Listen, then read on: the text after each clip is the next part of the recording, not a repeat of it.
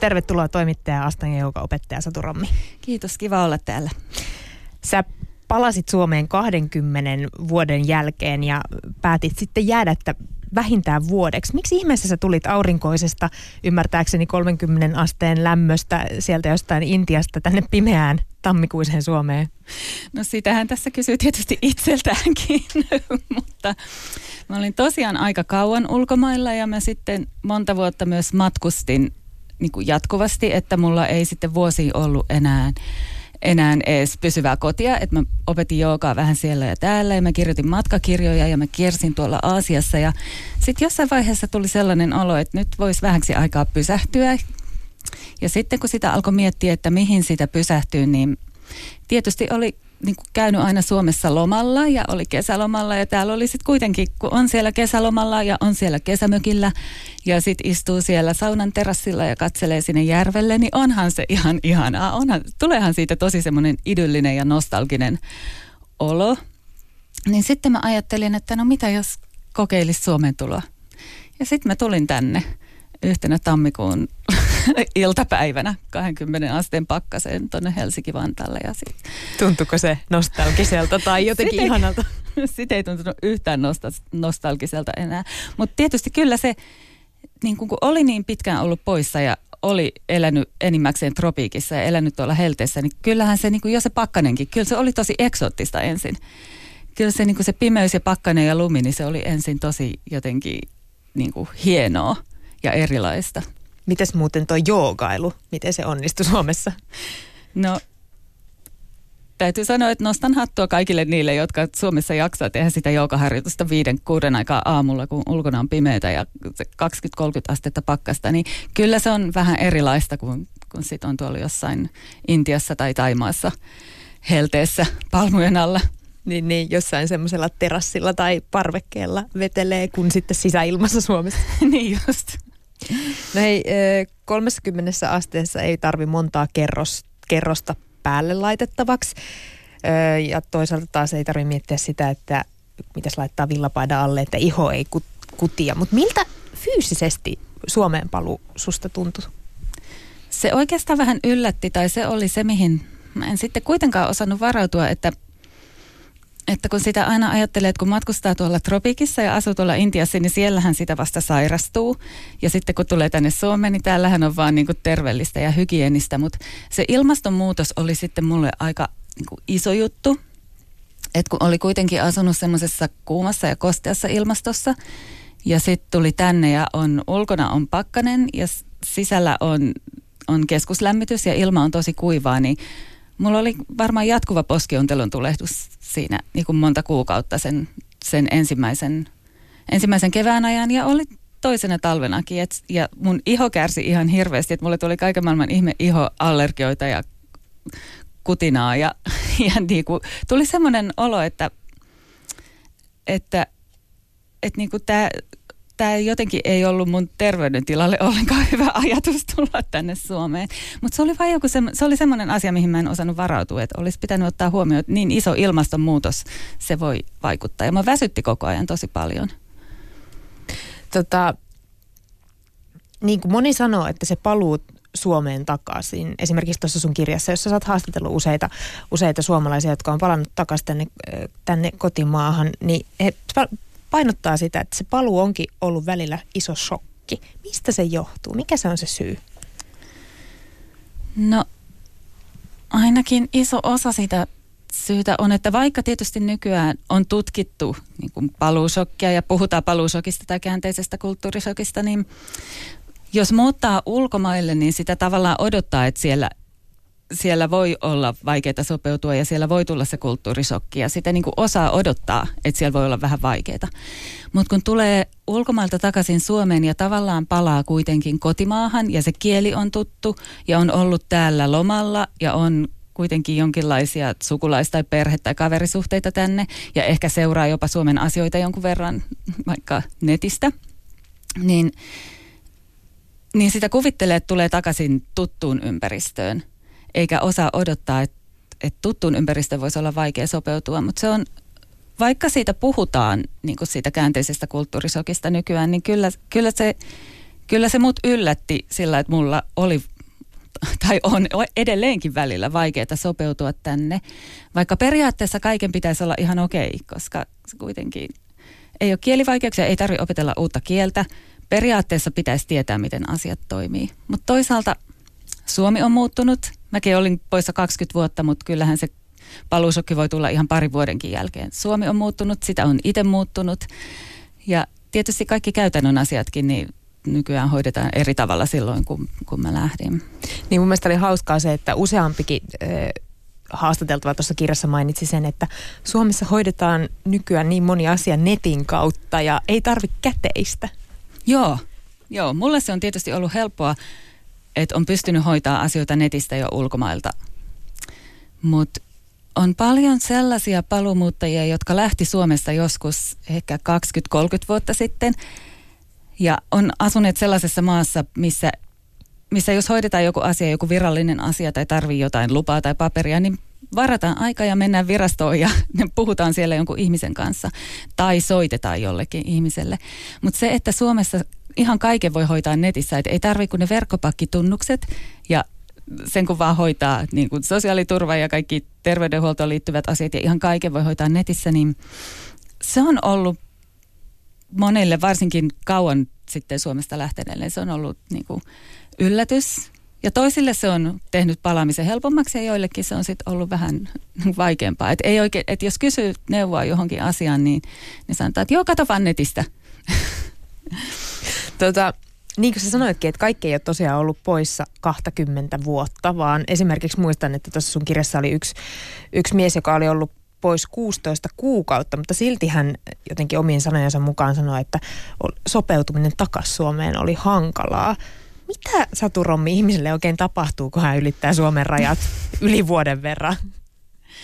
Niin, se ei tavallaan aina ole kiinni siitä, siitä kuinka kauan on ollut poissa, vaan se niin aika lyhytkin kokemus voi mennä tosi niin kuin tosi syvälle tai se voi olla tosi intensiivinen tai voi muuttaa ihmistä. Et sanotaan vaikka, että joku voi olla – voi olla töissä ulkomailla vuosiakin, mutta saattaa olla töissä jonkun suomalaisen firman ulkomaisessa niin kuin sisaryrityksessä ja saattaa elää just semmoisessa ulkomaalaisten työntekijöiden expat-yhteisössä, että ei välttämättä kauheasti edes tutustu siihen paikalliseen elämään. Ja sitten taas joku saattaa olla pois puoli vuotta, mutta on ehkä vaikka, vaikka vapaaehtoistyössä jossain slummissa ja on niin kuin tosi, tosi kiinni siinä paikallisessa elämässä. Niin niin kyllä se, niin kuin ne kokemukset kuitenkin jollain tavalla muuttaa ihmistä. Toiset muuttuu enemmän ja toiset muuttuu vähemmän. Ja sitä ei välttämättä edes huomaa, kuinka paljon on muuttunut ennen kuin tulee takaisin. Eli kyllä se niin kuin jotenkin muuttaa. Tietysti se voi sanoa, että se avartaa, mutta niin kuin, sitä alkaa miettiä asioita eri tavalla ja ehkä persoonallisuus muuttuu ja oppii uusia asioita ja sitä niin kuin ehkä alkaa miettiä itseäänkin ja omaa suomalaisuutta ehkä eri tavalla. Alkaa niin kuin katsoa sitä entistä kotimaata ulkopuolisin silmin. Miten sä muuten, ö, oliko, oliko suomalaisuus osa sun identiteettiä silloin, kun sä asuit ulkomailla? Puhuit se siitä? Tuliko se esiin? Kyllä se oli jollain tavalla, vaikka tietysti silloin kun mä lähdin, kun mä olin reilu parikymppinen ja silloin 96 lähdin sinne Lontooseen, niin silloin mulla oli just semmoinen, että Suomi on, Suomi on tosi pieni ja ahdistava, että mä en halua enää koskaan kuulla Suomesta mitään, mä asun nyt täällä suurkaupungissa. Mä en kerro kellekään, että mä Suomi. Nimenomaan, silloin oli just semmoinen, että mä en todellakaan halua kenenkään suomalaisten seuraa, mä haluan vaan niin kuin kaikkien ulkomaalaisten kanssa olla, niin silloin sitä ehkä jopa yritti vähän eroon siitä suomalaisesta identiteetistä. Mutta kyllä kyllähän kuitenkin ihmisiltä, kun tuolla matkustaa tai on töissä tai asuu ulkomailla, niin usein se ensimmäinen kysymys kuitenkin on, että mistä sä oot kotoisin, mistä sä tuut. Et se, se määrittää kuitenkin ihmistä aika paljon. Et en, ensimmäiseksi kuitenkin halutaan tietää, että mistä sä oot kotosi ja sitten aletaan miettiä niitä asioita, että mitä, mitä tiedetään Suomesta.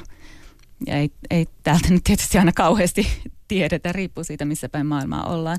Niin kyllä niin kuin siitä tavallaan tuntee itsensä suomalaiseksi ja sitten kuitenkin, kun on paljon jossain muualla, niin mulla on yksi aasialainen kaveri, joka sanoi, että sitten kun on tarpeeksi monta vuotta viettänyt Aasiassa, niin sitten susta tulee osittain aasialainen.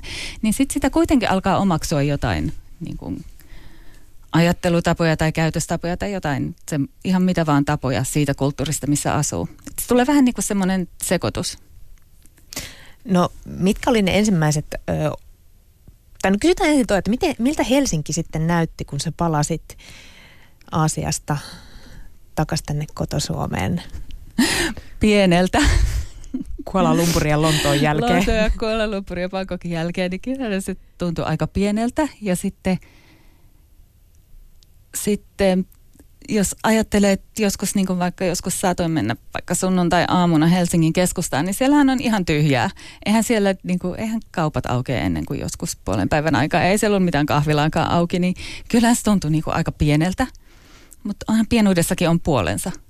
Mut, joo, kyllä sitten tietysti kun tulee jostain niin kuin 10 miljoonan ihmisen suurkaupungista, niin tot, kyllähän se Helsinki tuntuu pieneltä. Ja sitten taas toisaalta mä tulin silloin just tammikuussa, niin silloinhan kyllähän niin kuin suomalaiset kaupungit on aika ankeita silloin tammikuussa, mutta sitten taas kesällähän täällä on aivan ihanaa.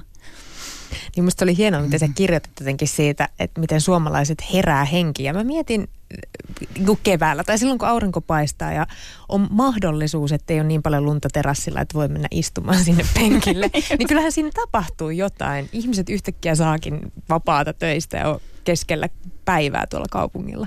Niin just, ja sitten istutaan siellä terassilla ja yhtäkkiä jutellaan tuntemattomille ja flirttaillaan jonkun ohikulkijan kanssa. Ja siinä on mun mielestä ihan hirveä muutos, minkälaista täällä on talvella, kun ihmiset oikein niin kuin käpertyy itsensä.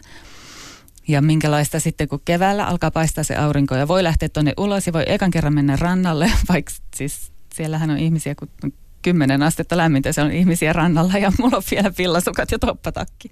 Mutta se on, se on iso muutos, minkä se aurinko tekee. No mitä muuta oli muuttunut? 90-luvun Suomi on kuitenkin ollut hirvittävän erilainen kuin nyt 2010-luvun Suomi. Mitkä oli niitä semmoisia asioita, joita sä et osannut edes odottaa, mikä täällä sua sitten odotti, kun sä palasit? No Suomi on ainakin, kyllä täällä on tapahtunut mun mielestä paljon positiivisia muutoksia, mutta musta tämä on paljon paljon rennompi paikka kuin silloin 20 vuotta sitten ja, ja tämä on monikulttuurisempi ja avoimempi ja täällä on niin kuin erilaisia tapoja olla ja elää. Silloin, silloin kun mä lähdin, niin musta tuntui, että tämä on tosi pieni ja ahdistava ja täällä on vain niin yksi tapa olla ja elää ja mä en halua elää Oliko täällä silloin edes muuten kiinalaisia ravintoloita tai, tai etnisiä ravintoloita? Voi olla, että ei edes ollut. Saattoi olla jossain joku kiinalainen ravintola, mutta en usko, että niin kuin kauheasti oli mitään muuta kuin se kiinalainen jossain kaupungissa. Niin on tapahtunut paljon semmoisia positiivisia muutoksia ja, ja sitten se, minkä mä huomasin ja mistä mä kirjoitinkin on, että esimerkiksi asiakaspalvelu on muuttunut ihan hirveästi et ihmisethän on, on niin kuin tuolla ravintoloissa ja baareissa ja kaupoissa tosi ystävällisiä ja avuliaita. Et ei, se, ei se tällaista ollut silloin, kun mä lähdin. Et kyllä, kyllä täällä mun, mun mielestä on tapahtunut paljon, niin kuin paljon positiivista. No mites toi kieli? Se on kuitenkin muuttuva jatkuvasti. Niin miten se oli muuttunut, kun sä palasit Suomeen? Miten sä huomasit sen? No ainakin mun oma sanavarasto, niin se oli kyllä ihan sieltä 90-luvulta, että vaikka – siis vaikka tietysti seuraa uutisia ja lukee suomalaisia lehtiä ja, ja käy Suomessa lomalla, niin kyllä mä huomasin, että, että mun oma sanavarasto, me käytiin semmoisia just semmoisia jotain 90-luvun termejä asioista. Ja totta kai siis kieli kehittyy ja tulee uusia sanoja, niin mä en, niin kuin, mä en aina ymmärtänyt kaikkia sanoja. Ja Muistaakseni jotain esimerkkiä jostain sanasta, mitä sä et, et hetikin hoksannut, että mistä nyt on kyse? Mä en muista mitään yhtä sanaa, mutta mä, kyllä, mä muistan kyllä sen, että joskus kun mä juttelin ihmisten kanssa, niin mun piti sen jälkeen niin kuin, googlata joku sana, mitä ne oli käyttänyt, mutta mä en kehdannut sanoa, että mä en tiedä tota, kun se oli joku ihan normaali sana, mitä kaikki käytti. Niin sit, mä vaan, sitten siinä vaan sillä myöhäilee, että mm, okei, okay, joo joo, vaikka ei oikein tajukaan, mistä puhutaan. Mutta ähm, mulle sitten myös sanottiin, että mun kieli kuulosti kankeelta ja niin kuin, että mun suomen kieli kuulosti siltä, että mä oon ollut poissa kauan. Mutta ehkä se on, toivottavasti se on nyt hiukan parantunut, kun täällä on kuitenkin oltu kaksi vuotta.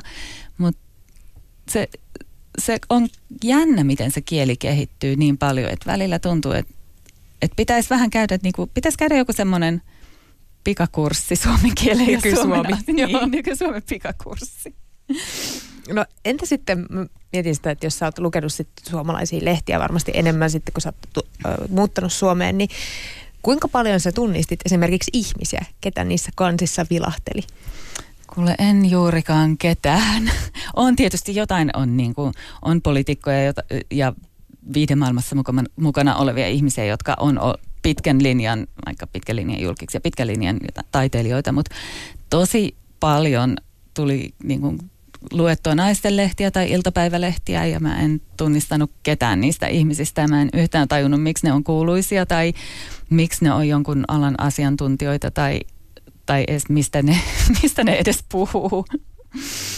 Mutta aika nopeasti sitä sitten putoaa kärryiltä tollaisistakin asioista, niin kuin ihmisistä ja ilmiöistä ja julkiksista ja asioista, mistä puhutaan, niin mistä täällä puhutaan päivittäin vaikka kahvipöydässä. Niin kyllä niistä putoaa aika nopeasti kärryiltä, jos on vähänkin aikaa poissa. No millä silmällä sä seuraat esimerkiksi suomalaista ulkomaan uutisointia tällä hetkellä? Varsinkin niistä maista, missä sä oot asunut ja ollut työskennellyt. Sitä on mielenkiintoista seurata siksi, että, että musta tuntuu, että, että niin sitten kun on itse ollut siellä paikan päällä, niin totta kai sitä, sitten asioita katsoo ihan eri tavalla. Ja musta tuntuu, että mä kaipaisin vähän enemmän, ehkä taustottamista uutisiin. Ehkä mä kaipaisin enemmän ulkomaan uutisia, enemmän niin kuin isoja taustajuttuja asioihin ja ilmiöihin. Koska sitä jotenkin jos lukee pelkästään suomalaisia lehtiä tai seuraa pelkästään suomalaisia ulkomaan uutisia, niin kyllähän siitä sitten tulee kuitenkin aika kapea käsitys siitä, mitä tuolla maailmalla tapahtuu. Niin, että ehkä yksittäiset tapahtumat, mutta ei välttämättä sitä, sitä mi, mi, mistä ne on syntynyt. Niin just, yksittäiset tapahtumat kyllä siis uutisoidaan tosi hienosti, mutta enemmän voisi niin panostaa mun mielestä niin asioita laajempaa käsittelyä ja taustajuttuihin ja Mm. No tuossa alussa jo tuli ilmi se, että kuinka hyvä Suomen hygieniataso on, mutta myös Suomen turvallisuutta hehkutetaan ulkomaalaisille turisteille etenkin. Oletko saanut kokea nyt tämän turvallisuuden ja puhtauden, kun sä oot muuttanut takaisin Suomeen uudella tavalla? Oon mä kyllä sen kokenut sillä uudella tavalla, että, että onhan täällä ihan hirveän turvallista – onhan täällä niin kuin, siis täällä ei ole tulivuoria, eikä täällä ole maanjäristyksiä, eikä täällä ole mitään tappavia myrkkykäärmeitä tai täällä ei ole jotain myrkyllisiä hämähäkkejä. Kyllä täällä voi mennä metsään kävelemään ja ei tarvitse pelätä, että siellä että niin kuin, nyt astuu jonkun skorpionin päälle. Kyllä tämä on, kyllä tämä on loppujen lopuksi hirveän turvallinen maa. Öm, puhdas tämä on myös, mulle tuli itse asiassa just mieleen, kun mä luin taas jotain koiran kakkakeskustelua tuolta lehdistä, että että kyllä noi Suomen kadut kuitenkin on ihan hirveän puhtaat. Menkää kävelee hei jonkun intialaisen slummin läpi. Siinä saa ver- vähän perspektiiviä. Verrataan sitten noihin Suomen, Suomen pyöräteihin. Kyllä täällä on kuitenkin aika siistiä loppujen lopuksi ihan yksi mun hauskimmista kohdista tuossa sun kirjassa oli, kun sä kirjoitit näin, että olen aivan liian hyvinvoiva ja etuoikeutettu ahdistuakseni yhtään mistään, mutta silti ahdistun ja valitan yhä enemmän.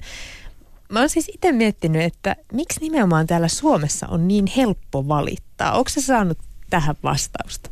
Tai onko se edes pohtinut asiaa? Oon mä pohtinut sitä asiaa tosi paljon.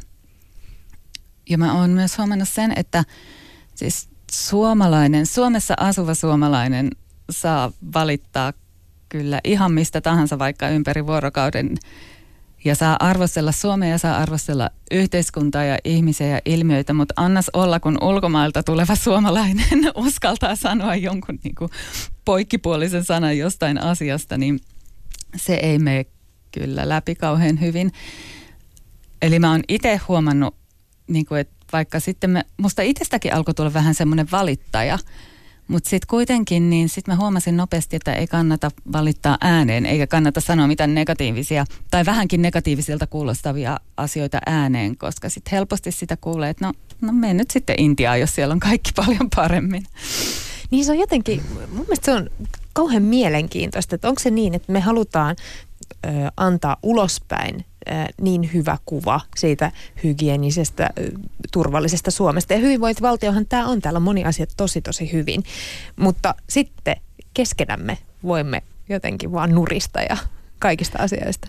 Niin, me ollaan sitten kuitenkin vähän semmoinen niin semmoinen valittaja, marmattaja kansa, että et sitten kuitenkin kyllähän niin kuin suomalaiset sitten kehuu ulkomais, ulkomaalaisille Suomea tai ulkomaille halutaan nimenomaan antaa kuva semmoisesta niin kuin maailman parhaasta maasta, että Suomi on paratiisi, mutta kyllä keskenämme me sitten valitetaan asioista ihan hirveästi. Joo, harvemmin tulee vaikka työpaikan käytävillä hirveästi kehuja kollegalta vastaan. Nimenomaan. Ei täällä kauheasti anneta niin positiivista palautetta. Usein lähdetään ensimmäiseksi sen, niin sen negatiivisen kautta. Se on vaan, en, en mä tiedä, onko se joku suomalainen kansanluonne, että aina, aina lähdetään ensimmäiseksi katsomaan, että hmm, mikähän tässä asiassa voisi mennä väärin, mistähän tässä asiassa voisi valittaa. Sillä on varmasti ratkettu monta iso ongelmaa, kun on semmoinen lähtökohta katsoa asioita, mutta se voi olla myös vähän masenta. Hei, mutta siis Suomessa puhutaan tällä hetkellä paljon yksinäisyydestä. Näyttääkö Suomi yksinäiseltä paikalta, kun katsoo sitä paluumuuttajan silmi? Näyttää varsinkin, jos on asunut jossain, sanotaan nyt vaikka, vaikka just Aasian maissa, jossa on paljon yhteis- yhteisöllisempi kulttuuri tai on paljon enemmän semmoista yhteisöllisyyttä. Et Suomessa kuitenkin se on se ydinperhe tai se pariskunta tai se perhe tai lähisukulaiset, niin se on kuitenkin niin aika semmoinen tärkeä ja tiivis yksikkö. Ja sitten sit jos ei ole sitä, jos ei kuulu, jos ei ole perhettä tai jos ei ole siinä parisuhteessa tai jos ei kuulu johonkin semmoiseen niin pieneen siihen ydinperheen yksikköön, niin kyllä siinä varmaan voi tuntea itsensä aika yksinäiseksi. Koska sitten taas jos vertaa, jos mä ajattelen aasialaista semmoista yhteisöllistä kulttuuria, niin siellä, siellä se mun niin sellainen piiri, kaveripiiri tai ystäväpiiri tai lähipiiri, niin se, se saattoi käsittää samassa talossa asuvat ihmiset ja samalla kadulla asuvat ihmiset, samalla, samassa korttelissa asuvat ihmiset, ehkä sen koko kylän tai sen kaupungin osan, niin ihmiset niin kuin enemmän seuraa toistensa asioita, mikä voi olla hyvä juttu tai mikä voi olla huono juttu. Siinäkin voi olla sitten vähän niin kuin jotain, se voi olla vähän liiankin yhteisöllistä. Mutta mä luulen, että Suomessa on helppo, helpompi niin kuin tuntea itsensä yksinäiseksi, jos ei ole osa semmoista perinteistä parisuhdetta tai perhekuviota. Satu Rommi, mitä eroa on silloin 90-luvulla Suomesta lähteneellä sadu, Satulla ja sille, joka palasi nyt pari vuotta sitten takaisin Suomeen? Mitä suhun on tarttunut ulkomailta? No ainakin semmoinen – ehkä semmoinen niin kuin elämän filosofia tai ajattelutapa, että, että kaikkea voi kokeilla ja kaikkea niin kuin aina voi yrittää ja sitten jos ei onnistu, niin entä sitten? niin että se semmoinen epäonnistumisen pelko on oikeastaan mikä mun mielestä on monella suomalaisella, että ei uskalleta yrittää jotain, koska entäs jos, jos me ei onnistutakaan.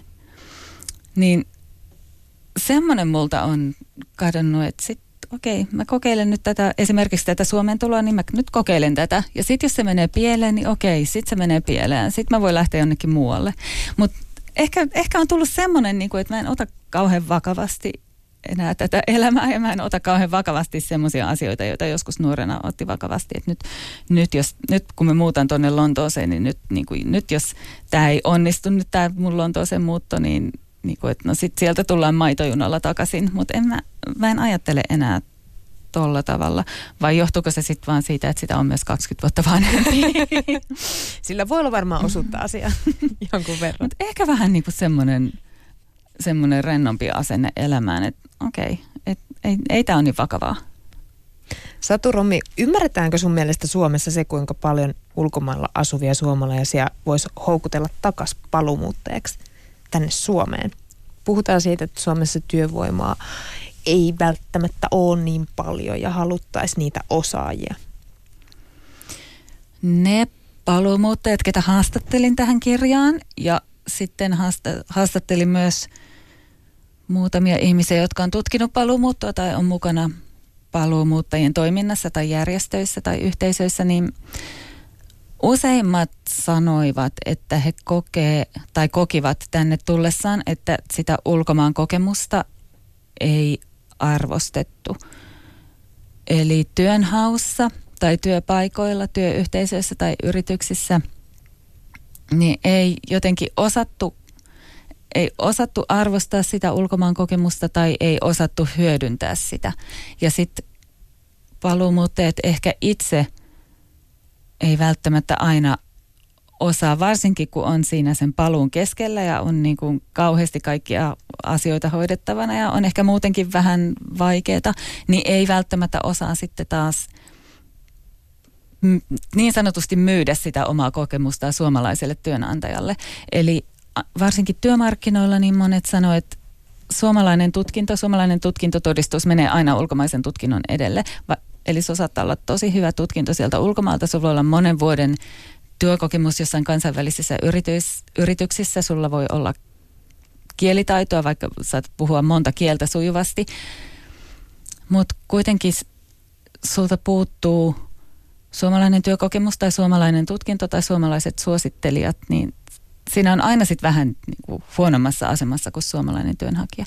Ja kuitenkin monilla paluumuuttajilla on hirveästi kokemusta, hirveästi kaikkia taitoja, joista voisi olla hyötyä Suomessa työelämässä tai siis yksityisellä puolella tai julkisella puolella tai ihan, ihan vaan arkielämässä tai yhteisöissä tai tai vapaaehtoistoiminnassa.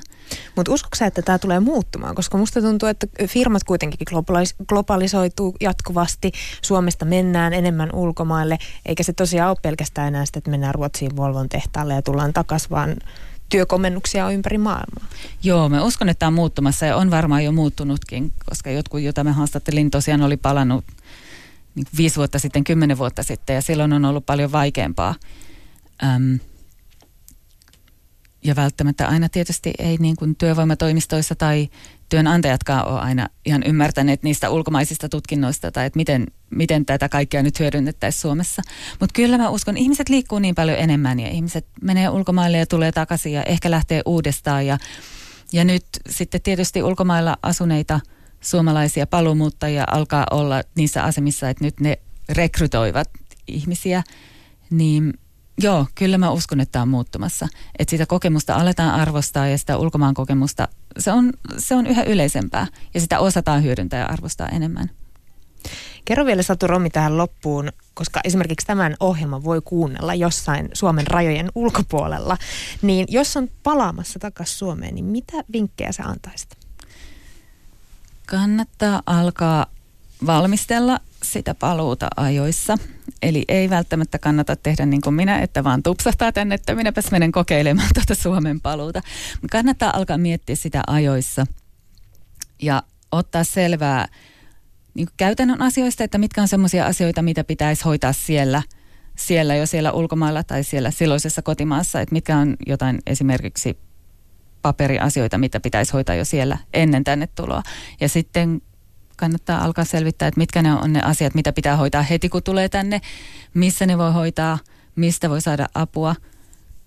Ja sitten sitä kannattaa myös niin kuin miettiä ja sillä valmistautua henkisesti, että miettiä tosiaan, että minkä takia mä oon menossa takaisin Suomeen ja, ja onko mä valmis menemään ja, ja mitä sitten, jos, jos se ei menekään ihan putkeen se paluumuutto, niin onko me valmis siihenkin, että se sopeutuminen voi kestää muutaman vuoden tai vuosia.